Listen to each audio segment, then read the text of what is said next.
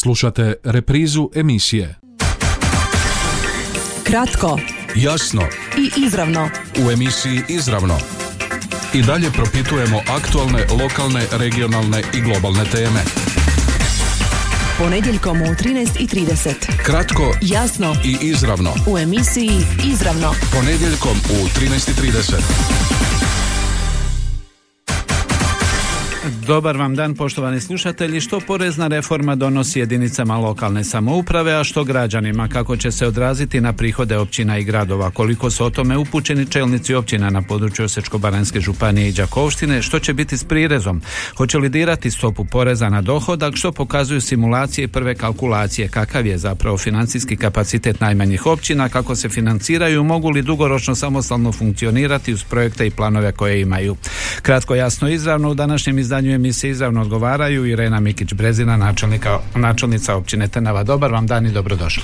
Hvala lijepo, dobar dan i vama i svim slušateljima Radio Đakova. Slavko Tidlačka, načelnik općine Levanjska Varoš, lijep pozdrav i dobrodošli. Dobar dan, pozdrav svim slušateljima Radio Đakova. I telefonom je naša gošća Snježana Raguš, pročelnica Upravnog odjela za javne financije Osječko-baranjske županije. Lijep pozdrav pročelnice, dobrodošli u emisiji Izravno Radio Đakova. Dobar dan vama i svim slušateljima Radija Đakova. Uh, načelnice, je li sve spremno za Bonavitu? Pa Ti je, s tim ćemo. uglavnom, Sljedeći evo, vikend zapravo Da, 36. da, da, Bonavita. da, da. E sada, s financijske strane, hoće li ova porezna reforma u bilo koji način ugroziti budućnost te i drugih manifestacija, odnosno drugih aktivnosti koje općina a, ima i planira i održava i Pa financira? ja se nadam ovaj da neće toliko baš ovaj ugroziti naše kako kaže funkcioniranje svakodnevno a i, i održavanje nekakvih manifestacija u najavama smo evo vidjeli šta kaže, šta se kaže i šta se očekuje. Znači što se tiče nekakvih poreza, prireza, općina Trnava ni do sada nije imala nikakvu stopu prireza, tako će i ostati. Što se tiče stope poreza na dohodak, uh, kao prepustit će se određivanju jedinica lokalne samouprave, to ćemo vidjeti još do kraja godine kako će vijeće donijeti odluku koliko će ta stopa biti, ali ja ne vjerujem da će to biti više nego što je sada.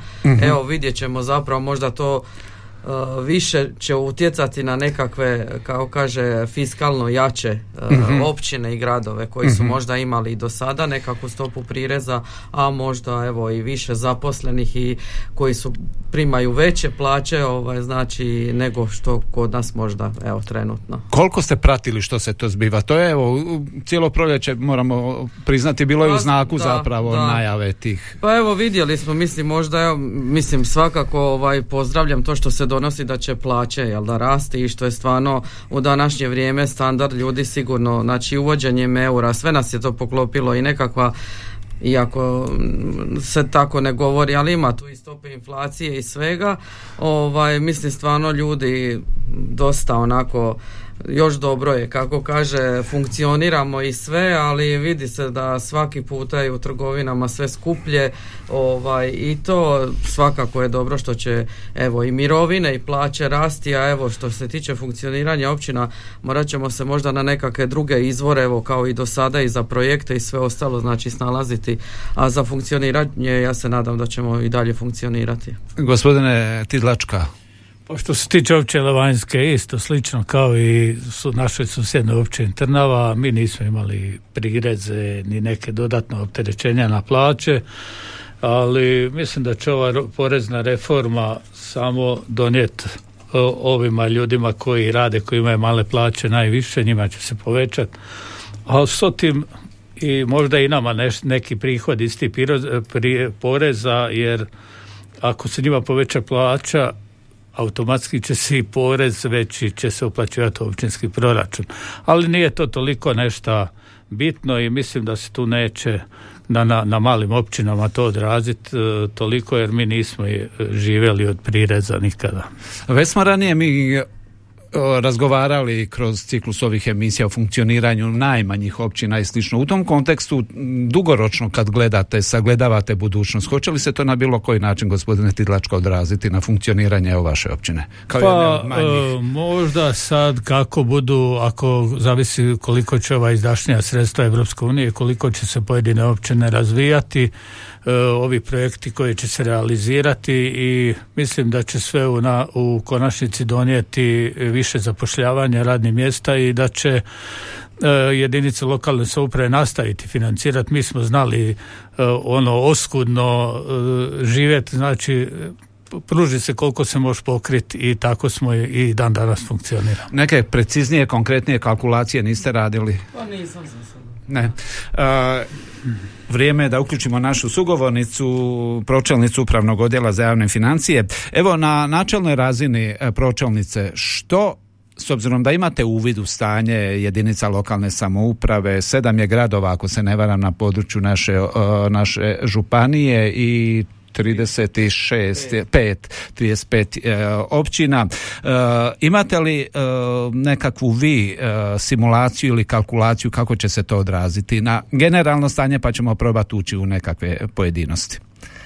Pa vidite, u principu nemamo točne brojke sada jer e, brojke iz samih prihoda e, su više dostupnije e, jedinicama lokalne samouprave, ali ja mogu reći da je u protekloj godini na području Osječko-baranjske županije naplaćeno nešto više od 64,7 milijuna kuna prireza uh porez na dohodak dakle, najveći dio se odnosi na grad Osijek oko 47,5 milijuna kuna, a ovaj ostatak se odnosi na jedinice lokalne samouprave, ostale. E, na području Županije 26 jedinica je uvelo prirez, a njih 16 nije. Na području Đakova, to je samo grad Đakovo koji ima prirez 10%, a ostale općine e, nisu uvele.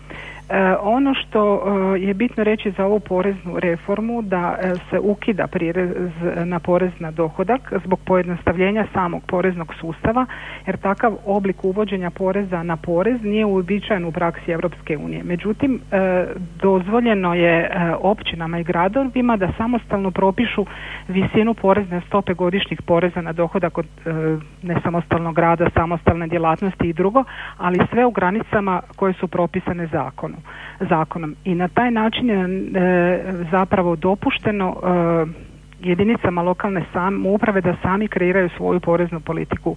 Naravno, morajući ukalkulirati e, činjenicu hoće li to dozvoliti njihovo funkcioniranje ukoliko smanje određene stope prihoda.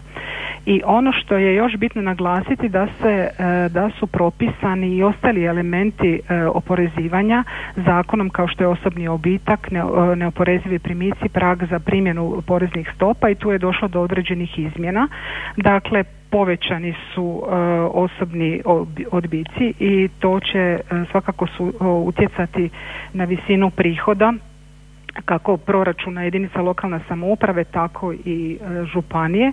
Na razini države je smanjenje to negdje oko 108 milijuna eura, oko 813 1,7 milijuna kuna. Međutim, e, mi znamo da e, u Republici Hrvatskoj je jako puno e, zapravo ljudi koji primaju plaću, a da ne plaćaju porez na dohodak. Dakle, od ukupno 2,84 milijuna kuna poreznih obveznika, njih 1,52 ne podliježu plaćanju poreza na dohodak. Tako da sve ove izmjene, uvođenje olakšica, smanjenje stopa ili bilo što drugo, njima ne bi, neće moći povećati plaću. Stoga je uvedena uvedena jedna druga mjera, a to je da se povećaju neto plaće za one koji imaju niže, jel, kroz smanjenje osnovice za mirovinsko osiguranje u prvom stupu. To znači da oni koji e, imaju plaću ili mirovinu ispod 700 eura, da će njima se dati olakšica od 30 eura na e, to mirovinsko osiguranje koje plaćaju. Što bi u konačnici bilo da, da će im se neto plaća povećati za nekakvih 45 eura. E, ovom mjerom su obuhvaćene plaće do 1300 eura, znači to je za one niže plaće, dakle najviše 1300 eura, tu bi povećanje neto plaće iznosilo po toj osnovi nekih 6,72. Tako da su ovom poreznom reformom na neki način obuhvaćene sve skupine i one koji podliježu plaćanju poreza na dohodak i oni koji ne. A pročelnice, koliko je ovo sve o čemu ste govorili što mislite došlo do zadnje najmanje općine u Osječko-baranjskoj županiji, odnosno do građana? Koliko su po vašem mišljenju, evo, pretpostavljam profesionalno ste u financijama, stručnjak ste za ovo područje, e, pratili ste, je li to došlo do onih kojih se to tiče? Pa vidite, to je tek sad bilo nedavno predstavljanje ovih, ove porezne reforme. Sada su u e-savjetovanju izmjene svih tih zakona. Mi ćemo svakako kroz koordinaciju gradova i općina imati jedno predavanje gdje ćemo predstaviti e, ove sve izmjene svim načelnicima i gradonačelnicima, ali evo, koliko je svako sam, sad je to na razini koliko je svako sam zapravo proučio cijelu materiju, nije se išlo niže sa naše razine. Da, obično su stope porezne, pojašnjenja i slično vrlo komplicirani pojmovi slično pa se tu malo, tko, malo tko zapravo, malo tko snalazi osim vas koji ste kroz dnevni posao involvirani u to. Ajmo probati malo jedna kratka stanka i onda ćemo se probati, zavirit ćemo zapravo prihode općina i gradova, odnosno evo najmanjih općina, od čega i konkretnije hoće li se i kako odraziti ova porezna reforma na njihov financijski e, život. Kratko, jasno i izravno. U emisiji Izravno. I dalje propitujemo aktualne, lokalne, regionalne i globalne teme. Evo čuli smo što porezna reforma donosi građanima, ajmo malo konkretnije što će donijeti jedinicama lokalne samouprave i to onim najmanjima na području Osječko-baranjske županije, evo konkretno Đakovštine. S nama su Irena Mikić-Brezina, načelnica općine Trnava, Slavko Tidlačka, načelnik općine Levanjska Varoš i Snježana Raguš, pročelnica upravnog odjela za javne financije Osječko-baranjske županije. Kad bi e, općina Trnava u ovome trenutku s ovim fiskalnim kapacitetom koji ima funkcionirala, može li funkcionirati i imati nekakve planove dugoročne, veće zahvate, projekte ili nešto slično što je nužno za mještane tog dijela Đakovštine načelnice. Evo, znači do sada kako smo imali prihode, nekakve svoje, iz, kako kaže, izvorne prihode, uglavnom uspijamo, jer za neke veće investicije, kako kaže, naravno da se moramo osloniti na neke druge izvore. Evo, znači ili ministarstva nadležna, županija ili Evropska unija, znači evropski fondovi. Tako smo i do sada, odnosno zadnjih nekoliko godina funkcioniramo. E, mi imamo što se tiče za projektne dokumentacije, znači to sami isfinanciramo, ali iz izgradnje nekakve naravno veće to to moramo se osloniti na nekoga drugoga. Izvorni prihodi zapravo ne nude ništa više od ovog hladno, hla, uvjetno rečeno hladnog pogona. Da, da. Pa evo, možemo reći nekakvi izvorni prihodi, ne znam, što je bilo za 2022. godinu, što je na temelju znači baš prihoda od poreza bilo to je nekakvih 740 tisuća kuna, govorim kunama i onaj dio fiskalno izravnanje što su jedinice lokalne samouprave nekih 2,5 miliona kuna godišnje. Jel? To je recimo bio je nešto više u odnosu na 2021. godinu, znači te dvije stavke, ali evo uspjevali smo znači onaj nekako redovito funkcioniranje iz toga podmiriti, a kažem ove druge projekte što smo veće imali, to je evo iz ministarstva i kažem evropski fondovi. Načelniče. Pa mi smo naj, daleko sigurno najslabija općina što se tiče financije poreznih prihoda, najmanji broj stanovnika, najmanje zaposlenih kad se i tako da su naši porezni prihodi bili negdje aj 65 tisuća eura u prošloj godini. I sad kad gledamo koliko moramo vratiti još porez za našim grada, građanima ostane nam 50 tisuća eura za funkcioniranje i to raspoređujemo onako kako najbolje možemo. Što možete zapravo s tim? Pa možemo. Možete li redovito šišati travu? Pa to radimo, ima naše komunalno i uspjevamo. Ovo proljeće je podosta kiše bilo, pa treba i češće i... E, jako često, ako želimo... I košta. I košta. I ako pustiš da naraste, onda te duplo košta.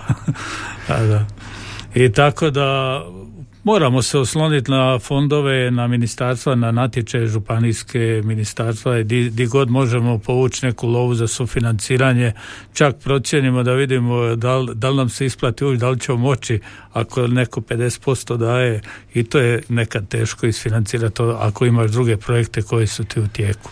Načelno se spominjalo u raspravi o najavama po ove porezne reforme da je to i politički usmjereno protiv gradova i općina, da će jedinice lokalne samouprave biti prisiljene dizati cijene komunalnih usluga i slično. Koliko u tom političkom smislu kako gledate na to kao načelnici? Pa vjerujem da će neki, neki možda i kako kaže tome ovaj donijeti recimo i komunalna naknada ja sam evo čisto sam čitala tako nekakve komentare vezano za to znači možda će neki općine i gradovi dizati znači cijenu komunalne naknade naravno sve to ide na korisnike odnosno na stanovništvo jel ili nekakve druge usluge jel. Evo, mi ćemo vidjeti za sada znači nismo i stvarno kod nas e, cijena komunalne naknade niti nije ni visoka ovaj niti ništa i godinama je već ista kako kaže cijena tako da mi evo kažem sve ćemo vidjeti na godinu kad se to bude krenilo i kad se to bude uspostavilo kako će to biti i kako će to teći evo Gospodine Tidlačka, taj politički okvir ove porezne reforme? Pa mislim da to nije usmjereno ni, na, ni udar na neke lokalne samouprave kad se zna da u državi najviše ima HDZ-ovi općina i svega ne bi, ne bi išao neko protiv sebe. E, pročelnice, imate uvid, evo rekli smo broj 7 je gradova, 35 e, općina e, i koliko i na koji način na načelnoj razini, dakle će se ovo o čemu smo do sad govorili odraziti na prihode tih jedinica? A vidite, to će sve ovisiti o visini poreznih stopa koje, će, koje su oni u obvezi do, e, znači u četvrtom kvartalu, oni njihova vijeća moraju donijeti odluke o visini poreznih stopa i to objaviti u Narodnim novinama da bi bilo u e, u primjeni od 1. siječnja 24. godine. E, sve o primjeni, o visini tih poreznih stopa ovisit će prihodi e, jedinica lokalne samouprave. Ja sam vam rekla ovo da koliko je naplaćeno prošle godine prireza, e, ali po svakoj jedinici nemam to, svaka jedinica ima koliko je, mislim da da će se jednostavno svi e, vidjeti da, da će doći nekako na ovu razinu. Na Kao financijski stručnjak očekujete li ti tu nekakve poremećaje, udare na bilo koji način na financijski e, kapacitet jedinica lokalne samouprave? A vidite, po, posebice one koje nisu imale e, prirez, na njih nije neki, na Mhm. njih neće biti e, udara. E, što se tiče županija, e, mi jednostavno ne utječemo niti na jedan svoj prihod, tako ni na ovaj prihod od poreza na dohodak i naš će prihod ovisiti o visini stopa koje donesu pojedine jedinice lokalne samouprave. Međutim, e, s obzirom na ove raspone, kako će si oni moći odrediti, gdje će zapravo moći kreirati svoju poreznu politiku, mislim da ne bi trebalo biti većih e, problema samim tim što smo se mi zapravo e, naučili već zbog nedostatnih sredstava oslanjati na druge izvore i povlačiti sredstva za sve projekte koji se rade.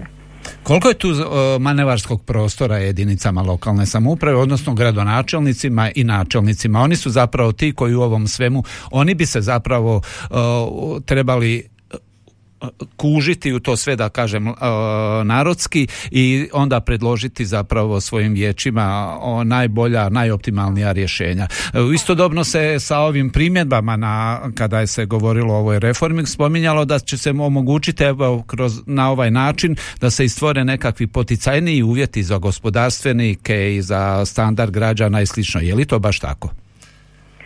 Pa evo, vrijeme će to pokazati. Međutim, jedinice lokalne samouprave e, imat će veliki raspon da zapravo sami uvedu stope. Sadašnja, ona niža stopa poreza na dohodak je 20%. A općine će moći uvesti tu stopu od 15 do 22%. Tako da ukoliko imaju, a moram još napomenuti da su se prihodi u 22. godini, prihodi od poreza na dohodak u odnosu na 21. godinu dosta uvećali na e, i gradovima i općinama i županijama. Tako primjerice, ne znam, općine e, recimo Trnava je, ima negdje oko 23% veće prihode. E, Levanska Varoš 48, naravno sad kad kažem 48 zvuči puno obzirom da je u apsolutnom iznosu njihovi iznosi su mali, jel? Županija je negdje oko 20% ostvarila veće prihode od poreza na dohodak u 22. nego 21 ali jednostavno mislim da cijeli taj ciklus kad se pokrene, kad bude bilo, kad budu bile veće plaće, ali zapravo plaće pune naš, e, naš proračun, pa nadam se da ne bi trebalo biti nekakvih većih problema. Kratka stanka i probat ćemo u ovom zaključnom dijelu anticipirati što se to može očekivati nakon kad ova porezna reforma stupi na snagu. Kratko Jasno, i izravno. u emisiji Izravno. I dalje propitujemo aktualne, lokalne, regionalne i globalne teme. Pročelnice. Kažete da zapravo do sad nije neki bilo, e, bilo susreta, kontakata, uobičajene koordinacije na kojoj se zajedničke teme otvaraju, dogovaraju, raspravljaju. U tom smislu koliko ocjenjujete da je nužno zapravo e, e, informirati i što će i hoće li županija poduzimati na tom planu? Pa vidite, Županija će svakako kroz sljedeću koordinaciju gradova i općina predstaviti ovu poreznu reformu gdje mi zapravo kažemo do kojih će promjena doći i odgovorimo na moguće nejasnoće i svakako smo uvijek na raspolaganju jedinicama lokalne samouprave. Ali cijela ta reforma je nedavno ugledala svjetlo mhm. javnosti pa onda e, ne, nije moglo još ni biti nekakvih e, većih e, ni obuka ni bilo što drugo. Očekujete li probleme i u kojem dijelu kad je u pa- pitanju provedba?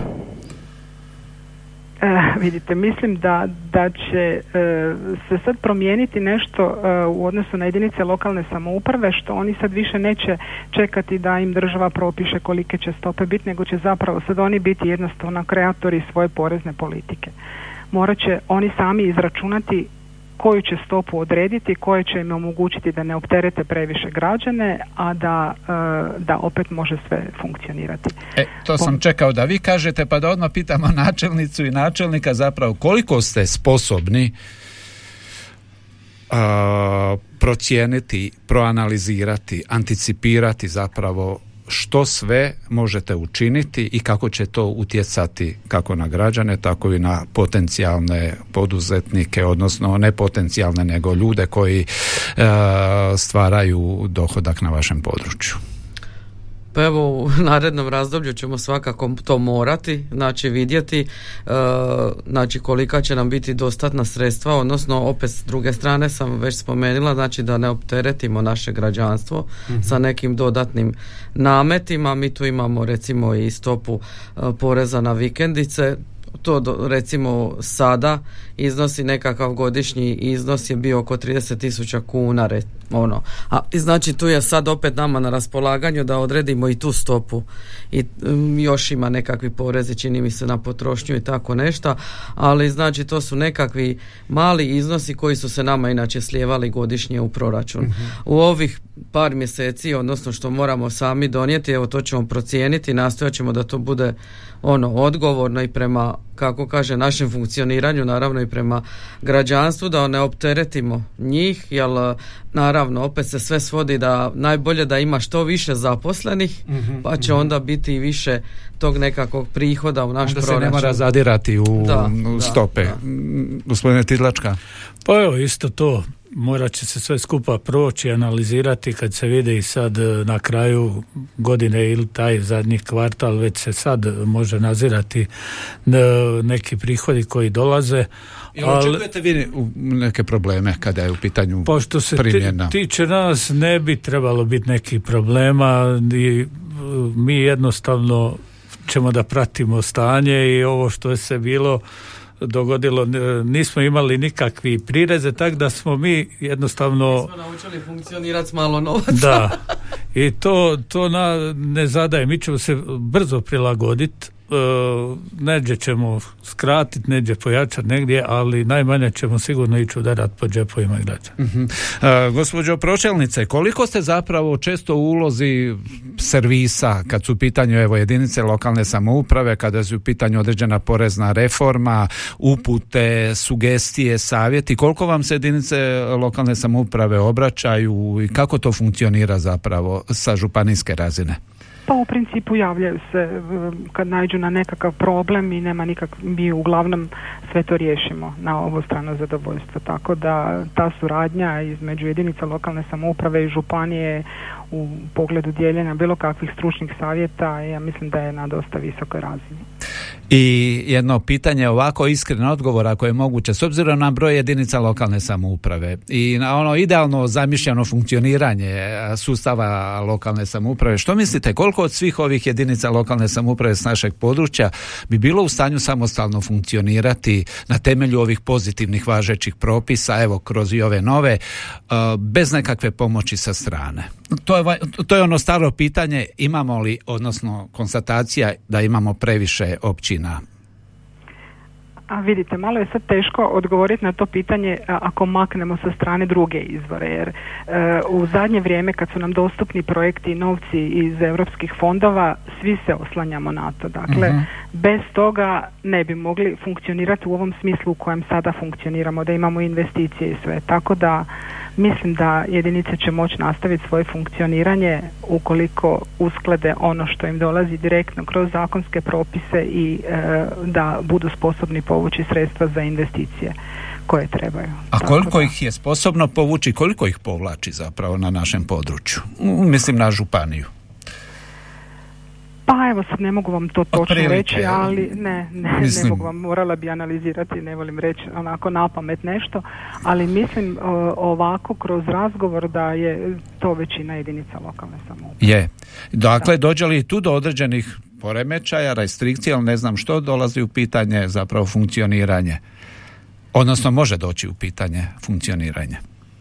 Pa može, ali uvijek je županija kroz nekakve svoje projekte koja mhm. uskače, recimo i kad su se trebali prijavljivati na nekakve projekte, ako nije bilo dostatnih sredstava, mi smo napravili nekakav program u sklopu županijskog proračuna da, da budemo poticaj, da, da se e, napravi puno stvari koji će biti preduvjeti da se povlače sredstva. Tako da mislim da uvijek ima načina da se e, sve to skupa dovede do kraja. Za kraj načelniče, e, općina Levanska Varoš ne dvojite što se tiče budućnosti, financiranja, realizacije projekata, ušli ste u određene projekte, računate opet na sredstva izvan proračuna ili? Pa sigurno da računamo, bez toga ne bi ni planirali, niti bi pripremali projekte kad bi znali da ne možemo povući sredstva i uz pomoć županije se može dosta toga i izraditi i prirediti. E sad i treba aplicirati kvalitetne projekte koji piju vodu i koji su od interesa razvoja općine.